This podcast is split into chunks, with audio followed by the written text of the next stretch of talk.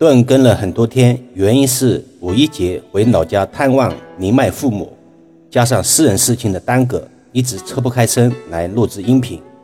今天特此向关心易遥老师的朋友说声抱歉。现在开始录制了，本身还有一点感冒，大家多多包涵。风水心得第一百零一节之风水四兽，无论是从电视。电影、小说中，很多人都知道左青龙，右白虎，前朱雀，后玄武，但具体是何方神圣，大多数世人却知其然，不知其所以然。今天易遥老师就来阐述四兽在风水中的意义。一、左青龙就是阳宅朝向左边的位置，如人的左手方位。形态喜蜿蜒活软，生机盎然；形态忌讳反抗倔强、突兀僵硬。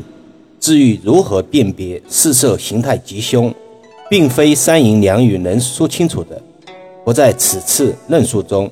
不过有一点是可以肯定的：青龙为阳，代表男人；青龙为尊，为高，为大。二右白虎。这里要重点讲一讲所谓白虎。白虎与普通老虎不同，白虎为天虎，头如四虎，身如龙，腰长虎符为其身，而身尾则与青龙体段一样。白虎为阴，代表女人。青龙与白虎左右护卫住宅为吉。既然要护卫，形态就要温顺富足，就像养的家犬一样。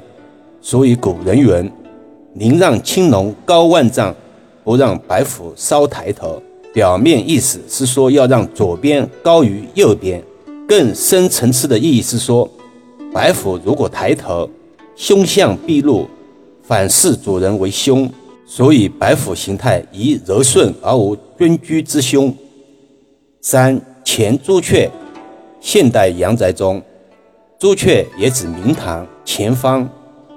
朱雀翔舞，前方耸拔锐特，活动秀丽，朝一而有情为吉；前方反壁无情，上正下斜，顺水百窜，不肯盘旋，朝一为凶。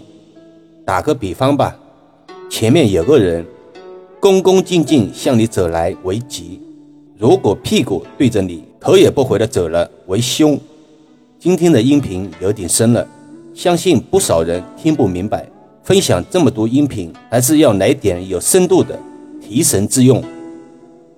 四后玄武，玄武就是字面意义上的靠山，玄武低头，还为有情为吉。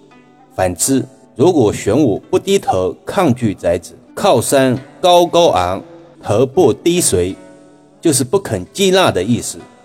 如大人抱着小孩。低头慈爱之相，相反就如恶保姆虐待小儿之争了。易遥老师一直强调，义理源于常理，要通过实有的行来断虚无的气。古人是讲东青龙，西白虎，南朱雀，北玄武，但是在风水中却不是这样讲的。在风水藏经里讲到，左青龙，右白虎，前朱雀，后玄武。在今天也是这样的。假如你的宅子正好是坐北朝南的，不管是讲东西还是左右，都能对应得上。但是我们的风水是讲依山傍水，并不是所有的宅子都是坐北朝南的。假如你的宅子是坐南朝北，那左边就正好是西边了，那就成了左白虎。这到底是应该采用哪一种说法呢？其实。在风水中，用青龙、白虎、朱雀、玄武这四个名称，是用这四象代表宅子的前后左右的环境，取其复位之意，只谈论宅子周围的四象，不要再讨论整个宇宙的四象了。所以，不管我们宅子的坐山朝向怎么来变，我们始终是以房屋自身的中心来讨论四象。那就是左青龙，右白虎，前朱雀，后玄武。现如今在民间，不管是阳宅风水还是阴宅风水，都强调一句话：宁可青龙高万丈，不让白虎烧抬头。